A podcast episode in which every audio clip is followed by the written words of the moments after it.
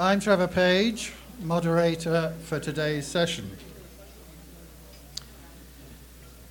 We're extremely pleased at SAGPA's 50th anniversary session to have such a well-known public figure address us today. Welcome to SAGPA, Senator Pamela Wallin. We want you to feel at home in this community. We care passionately about the issues facing our city, our province, our nation, as well as our country's place in the world. We've had several of your colleagues from both Houses of Parliament address us over the years. As far as we know, SAGPA is unique in Canada. However, it's our hope that like minded people across the country will form groups like this to remain engaged in public affairs. I want to recognize several of our local personalities that are here today. We have members of City Council, we have um, those aspiring to join City Council, and we have former MLAs um, among us. So I'd like you to just stand for a second to be recognized.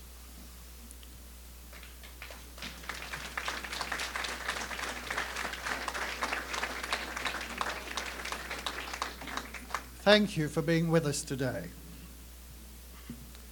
For those at SAGPA for the first time, our format is a 25 to 30 minute presentation, followed by lunch and then a 30 minute Q&A.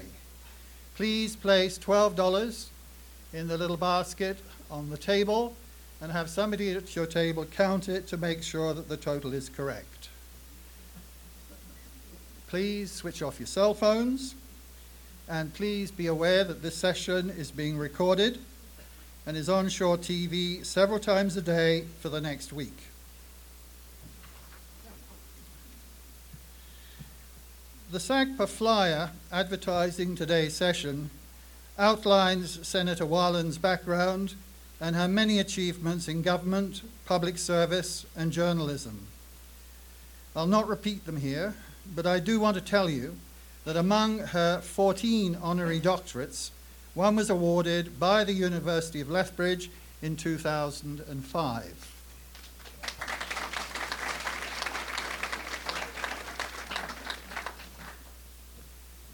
Senate reform has been on the agenda for decades, and particularly here in Alberta. The requirement to give sober second thought to our laws before they are passed certainly seems a wise provision. But does the Senate serve as the check and balance that it was originally intended for? Or is it a waste of public resources and just a comfortable place for aging politicians?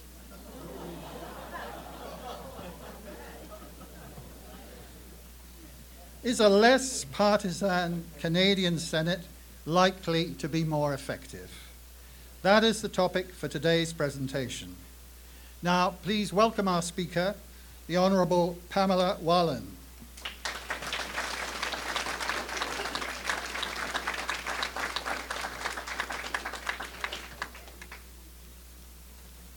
Don't know if it's so comfortable, Trevor.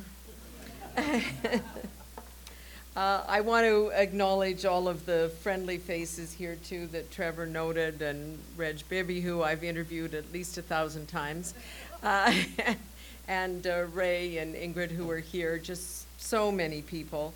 I want to thank Trevor. Um, he has a long and very impressive career in the foreign policy world, and and uh, it's great to see you so keenly engaged uh, in continuing in the debate um, to Knud wherever he is. Where's he gone to? He's oh, he's back there.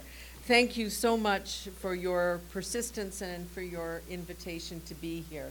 I know you're very committed to this group, and I think it's very important uh, that you do it. Uh, my friends are here. Uh, my um, lifelong friend, Shelley Peterson, married to Jerry Bull. Uh, Shelley and I have been best friends since we were four, so we're joking that that's almost uh, 35 years now. Um, I don't know why they're laughing. Uh, and her husband, Jerry, who, amongst many other things, uh, served his country uh, as a sergeant military police. And it's one of the issues very important in my heart how we deal with our veterans in this country. I also want to mention uh, Joyce Fairbairn, who was a senator from this area for many, many years. When I first went to Parliament Hill in 1970s, let's leave it that way, um, she was one of two women on Parliament Hill. And she reached out to me as a young girl from Saskatchewan arriving uh, on Parliament Hill. She is a mentor and uh, to me and to many other women, and I think our heart is with her as um, uh, these days in, uh, in Lethbridge. So this has been quite an exciting year for Canada. I've done a fair amount of uh, traveling to see different parts as we celebrate the 150th anniversary and for the Southern Alberta Council celebrating 50 years of nonpartisan public discussion. We need this more than ever in the era, era of social media and fake news and highly charged partisan atmospheres at all levels of political engagement. And that is why my remarks today are inspired in part by Thomas Paine, an American philosopher, radical journalist. He lived and wrote in the 1700s. He said this We must learn to think thoughts other than those we are used to thinking, to hear with others' ears, and to try and see the world through the eyes of others. Paine's words have never been as relevant as they are today. Too often, the opposite of talking isn't listening, it's simply waiting for the other person to finish so you can make your own point. But as the actor Alan Alda once told me in an interview, listening is the ability to be changed by the other. And that's what this council is about. We are a culture obsessed with immediacy, fed by the relentless flow of information from your smartphone or news.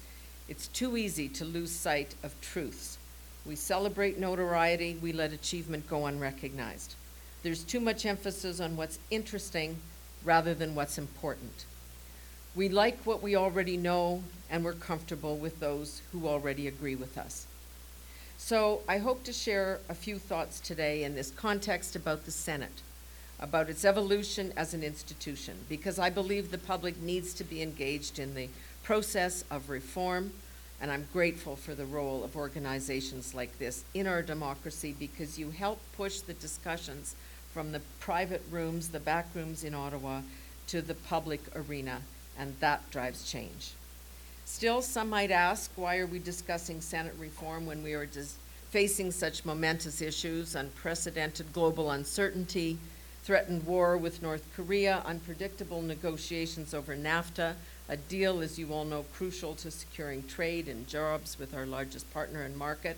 And here at home, proposed tax changes that will hurt small business and entrepreneurs right across this country in all sectors farmers, doctors, and the thousands of businesses that service the oil patch.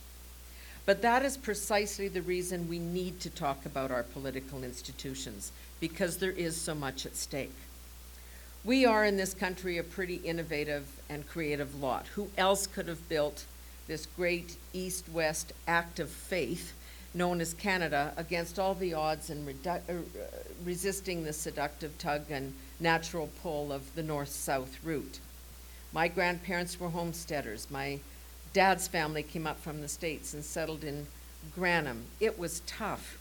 Hope triumphed over harsh reality in the opening up of the prairies. And when I think about the spirit that was key to the process of opening this up, to building what it is today, it is about embracing change, taking risks, confronting the unknown, and most certainly about the will to succeed. This is the attitude we need to ask our political leaders so that they will make fundamental changes in how they conduct the public's business. Sometimes opportunity, opportunities just present themselves, and I happen to be a big believer in serendipity. Chances, opportunities, small events, decisions taken, choices made, often unconsciously, all of those subtle science, silent forces that will change your life if you let them. A case in point I had a babysitter when I was a preschooler. She was British. She told me about a place called Paris, France. She showed me kid gloves. And for the rest of my young life, I harbored an inexplicable obsession with becoming a French teacher in a town where not a word of it was ever spoken.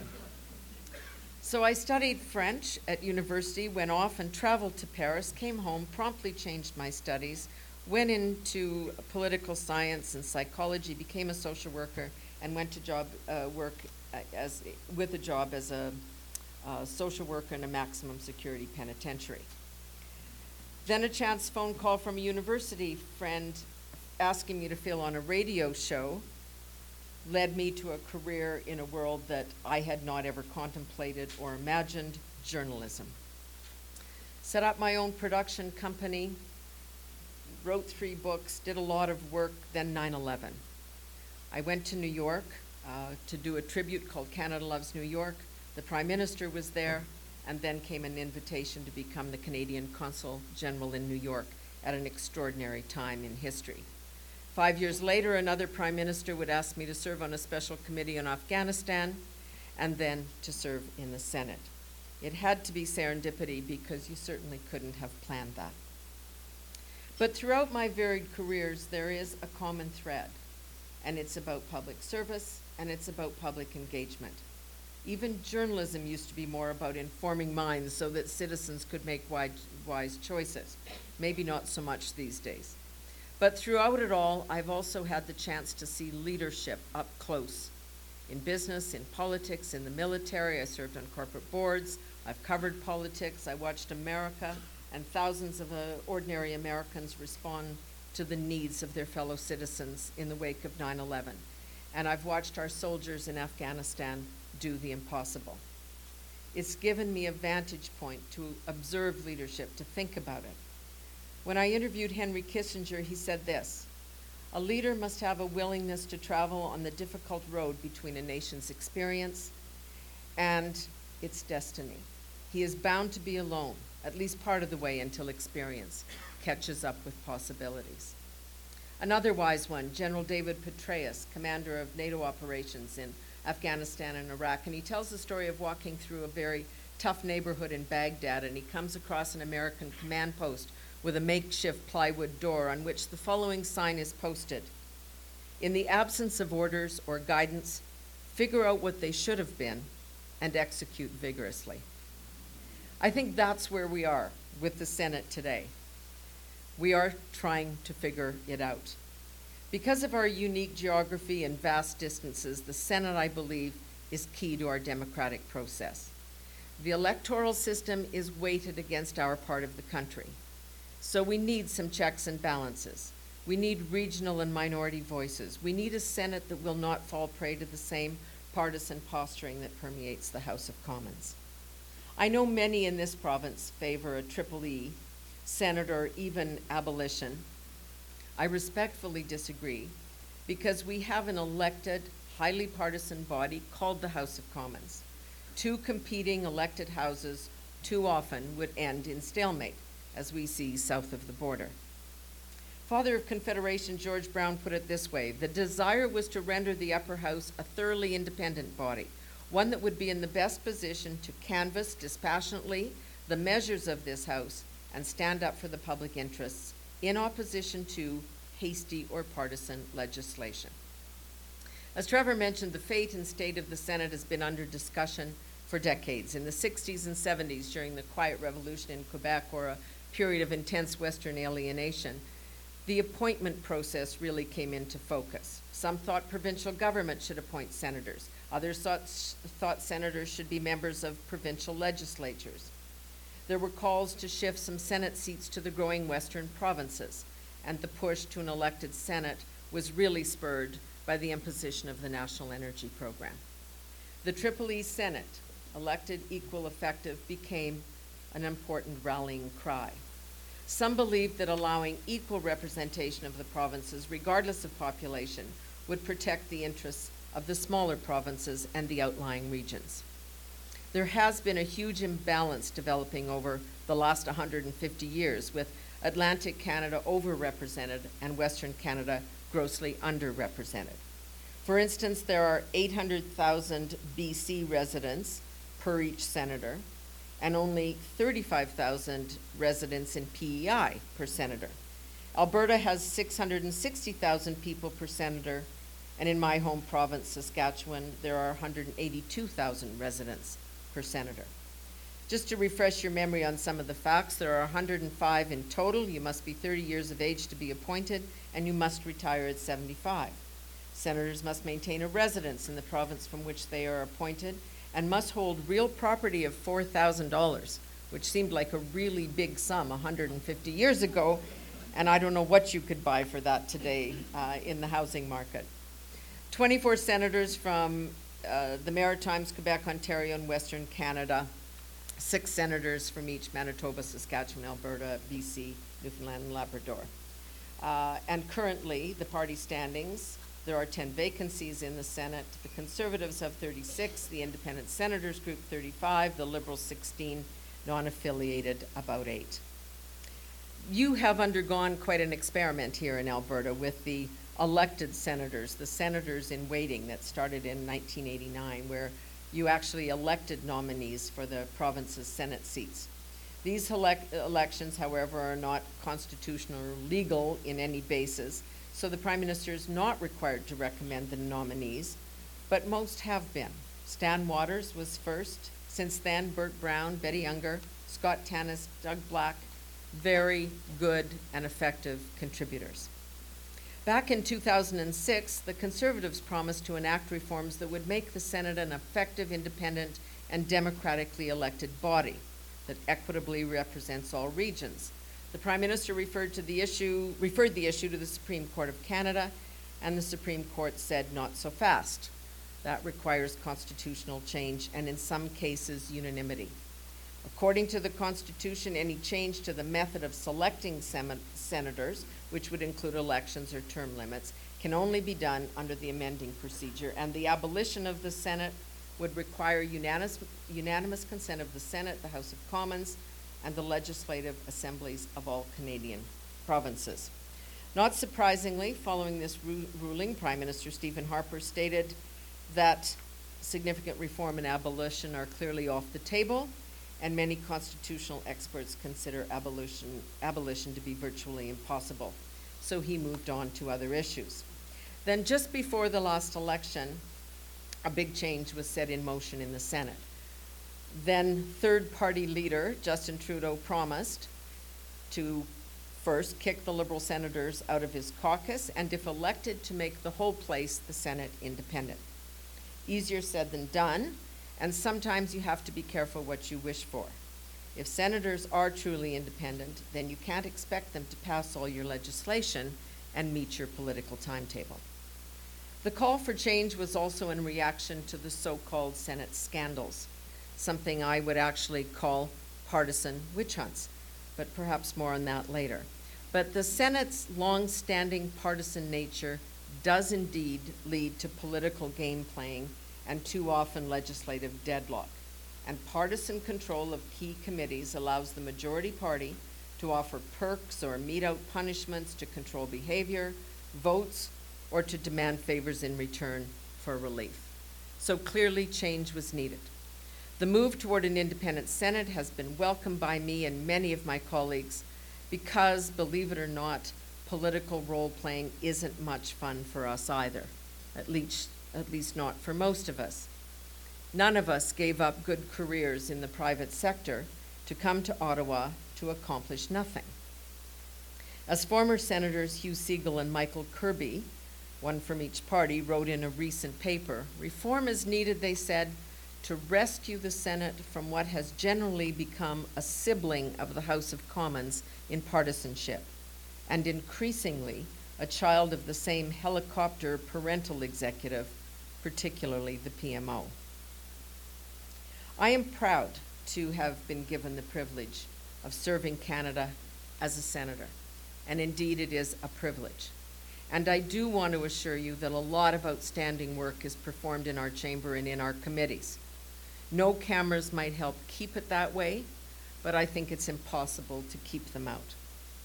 It has been called by some Canada's best think tank, generating original research on the media, on healthcare, on mental illness. One of my main committee issues that I have and will continue to spend a lot of time on concern our veterans, defense. I sit on banking, trade, and commerce.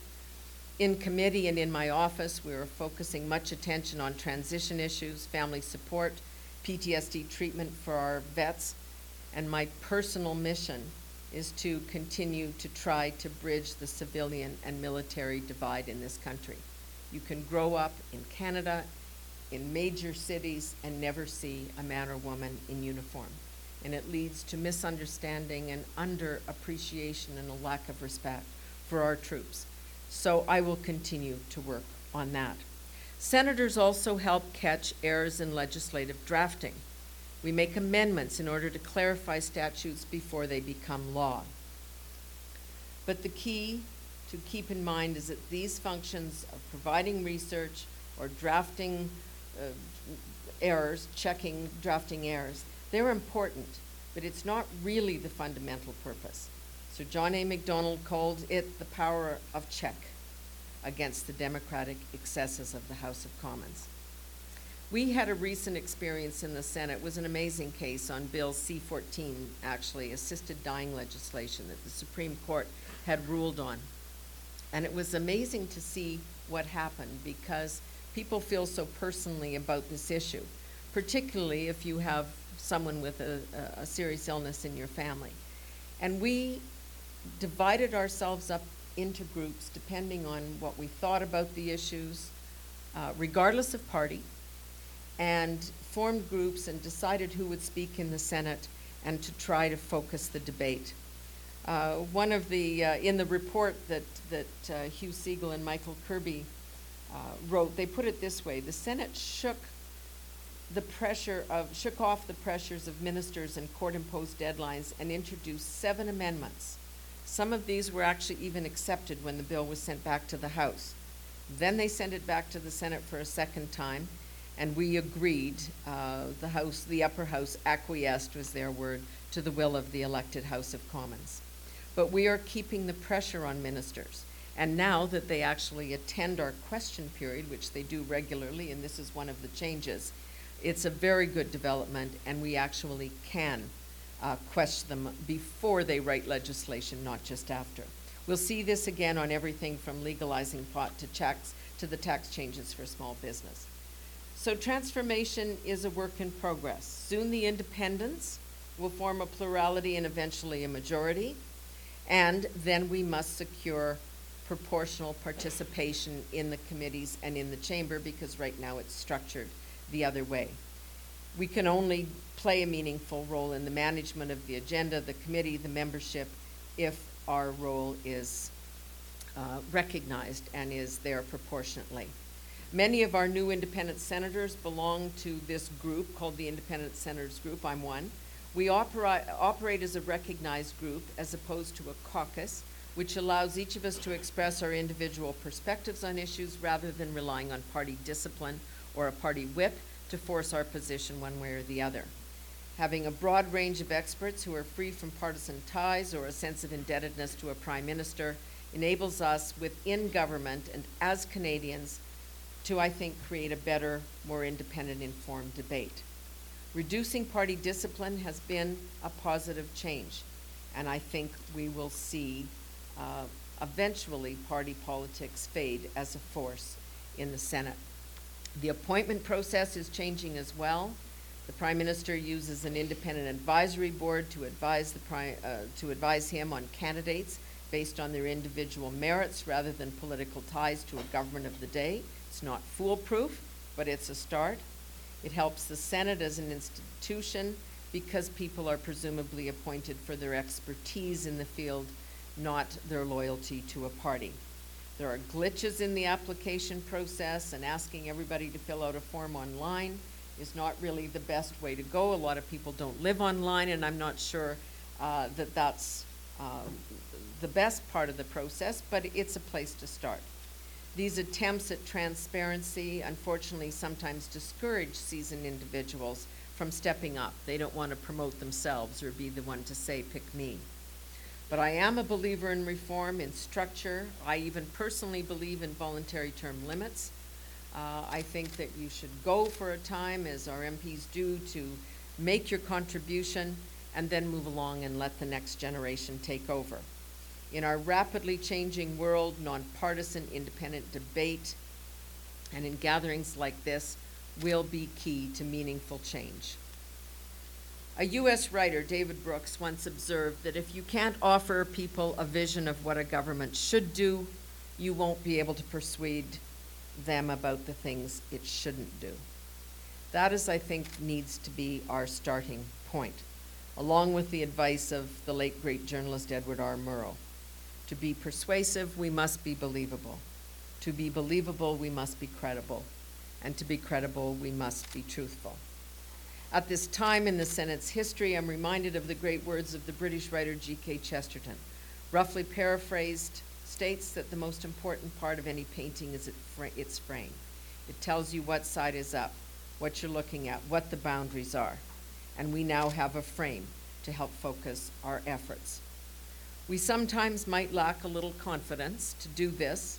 We're inventing it. As Adlai Stevenson once said, it's hard to lead a cavalry if you think you look funny on a horse. But we are going to give it a try. And as the historians say, trying to understand the present is like the man with his nose pressed against the mirror trying to see his whole body. We will not know whether this experiment works until we have the perspective of time. So thank all of you, and again, congratulations on your important work in keeping the conversation going, in participating in this debate. May you have another 50 years. Thank you very much.